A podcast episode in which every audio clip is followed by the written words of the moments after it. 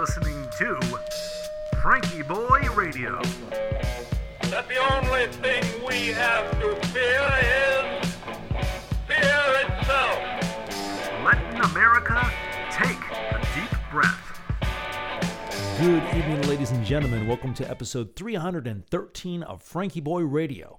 Tonight, we're talking about Dr. Martin Luther King Jr., his wonderful legacy, and a story of racism and redemption. Pull up a chair, buckle up, because we've got, well, we've got an engaging topic for you this evening. I'm your host, Josh Urban. Thanks for tuning in. Now, I try to avoid certain issues on this program. The topic or the point of this is to lift people up through the COVID lockdown. And as such, I try to leave politics out of it. I try to leave race out of it. That's certainly been heavily discussed. A big part of the national conversation right now, with varying degrees of productivity or counterproductivity in some cases. So it's with trepidation that I speak with you, but I have this great sign in my office my mom gave me, and it's a picture of Jordan Peterson. It says, In order to think, you have to risk being offensive. So I'd like to preface this with this is a story that I hope will continue the healing process that Dr. King was so instrumental in, and it's presented as such. I buried a friend today. And it was an interesting day to do so. I've never been a pallbearer before. And that weight was not only heavy as my right hand grasped the handle as the funeral director instructed, it was heavy in my soul. There was four of us. There, my friend didn't really have any family. She didn't have any family. She was survived by one of her friends, and his family came. And so ends the remarkable tale of racism and redemption. I met her hmm, a couple of months ago, and I was hanging out with her one day playing music, and we're just chatting, small talk. I said, Where are you from? Mississippi. Oh, that's so cool. I've just been studying Delta blues, and oh, I'm so excited to meet you. You're from Mississippi. And then she looked hesitant. She looked up at me in that way that she would. And she said, Well, not everybody likes to hear that. I said, Well, why not? She said, Well, the, the prejudice. And I'm always diving into these conversations, especially, well, this seemed to be an interesting one. I said, Well, are you? I used to be. Well, how long were you? 70 years. She was 91 when she was telling me this. I moved, she told me, she said, I moved to, from Mississippi, moved up to Washington when she was 12. She said, The first time a black man sat down beside me on the bus, I thought I was going to die. Really, I said. I wanted to hear more of the story. I was hoping there was, you know, a good ending to this. And she said, Yeah, I was like that for a while. I said, Well, well what changed? Oh, hoping that she she had you know, come around. She said, Well, I got to know people. So it didn't seem like there was a, a big lightning strike or anything. It seemed like she got to know people and the, the fires of hate slowly extinguished. Now, that was really the only time we talked about that. But people's actions are often louder than their words, and hers was, were no exception. She was incredibly close with two of my nurse buddies there. These are quality women. And the thing, how it's set up is, you know, there's obviously a lot of interaction between the nurses and the residents, but there doesn't always have to be a bond that's formed. You know, you can go into work and do your thing and leave. However, my friend and my nurse friends had formed this exceptionally close bond. And it just so happens that my nurse friends are both from Nigeria. So, my friend was got very sick. She thought she was dying. We thought she was dying.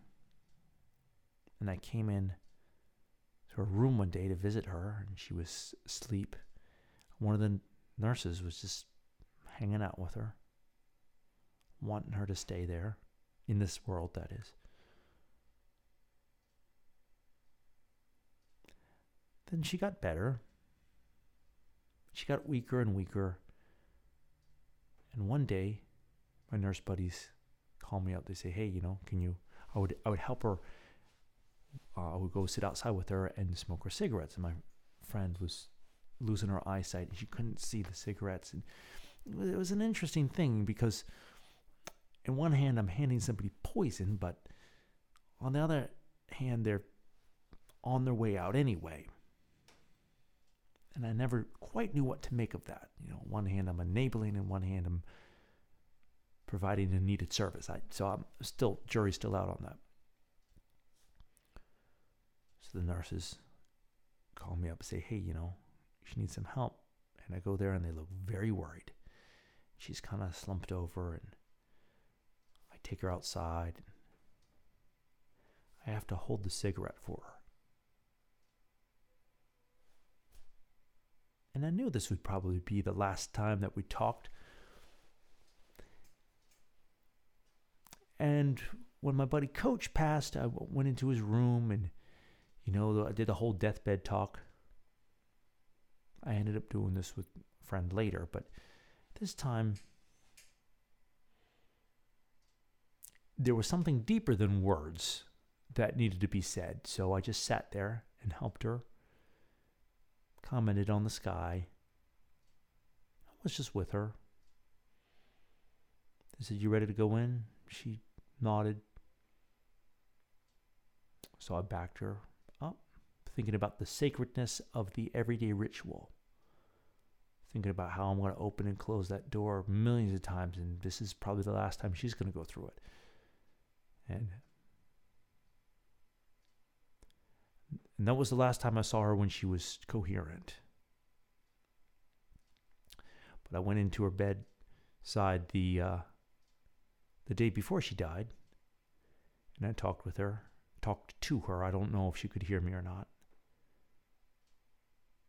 But I told her, I said, you know, I think this this is really something. How far you've come when you couldn't even sit next to somebody on the bus and now you're so close to people. And I don't see people changing a lot. And I told her that was so important for me to see how people can change. I said it through tears, and it was difficult, but not at the same time because it had to be said, of course. And I played her an Emmylou Harris song on my phone, phone screen was all cracked. Crouched down there and played her the song. And then the song came to a close. Probably the last song that she heard. Stayed a couple more minutes, say goodbye.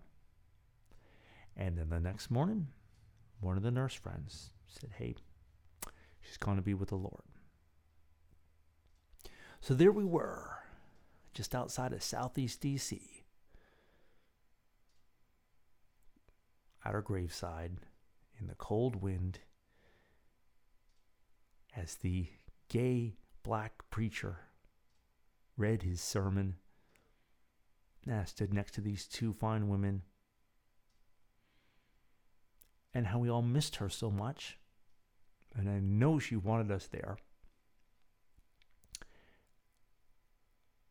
And we put her in the ground on Martin Luther King Day.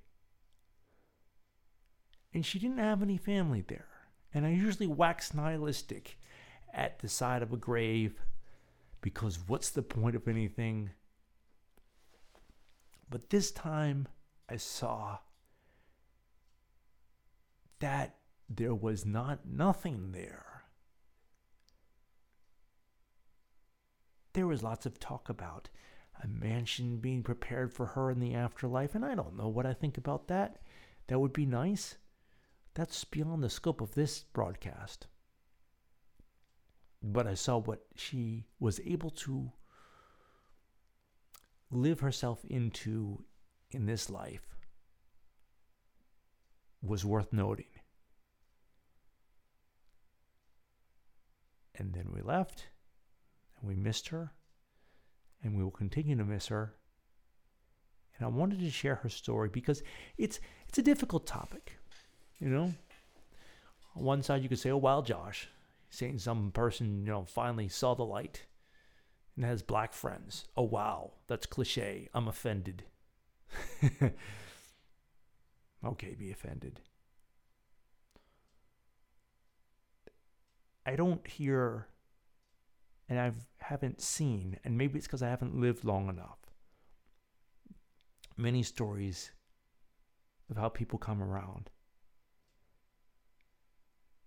And I think that's a story worth telling and worth remembering so we too can come around in whatever area we need to.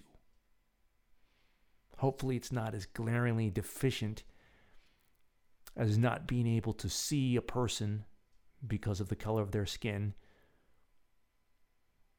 But there's many ways that we hate beyond that. So, on this Martin Luther King Day, continuing his or trying to honor his good work, I tip my hat to the possibility of redemption as illustrated in her life. And I'm very grateful that I got to see that. So, let's take a couple of deep breaths. Go ahead and breathe in through your nose and out through your mouth. Let those eyes drift gently closed.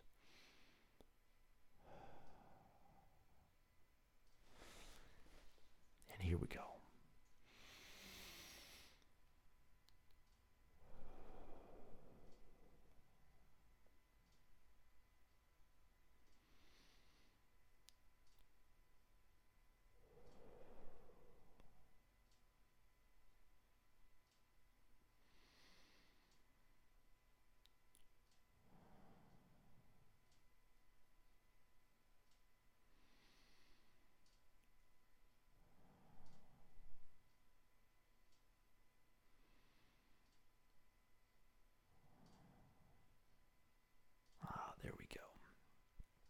I hope you found this broadcast to be of service. And I, again, I wanted to tell it because I didn't want the story to die with her. I don't know how many people know it. Um, I know she doesn't have any family to listen to this. If a friend is listening, I, I hope, again, you take this in, in the spirit that it's intended. It's of utmost respect and hope for the world. Thanks for listening, and good night. Bye.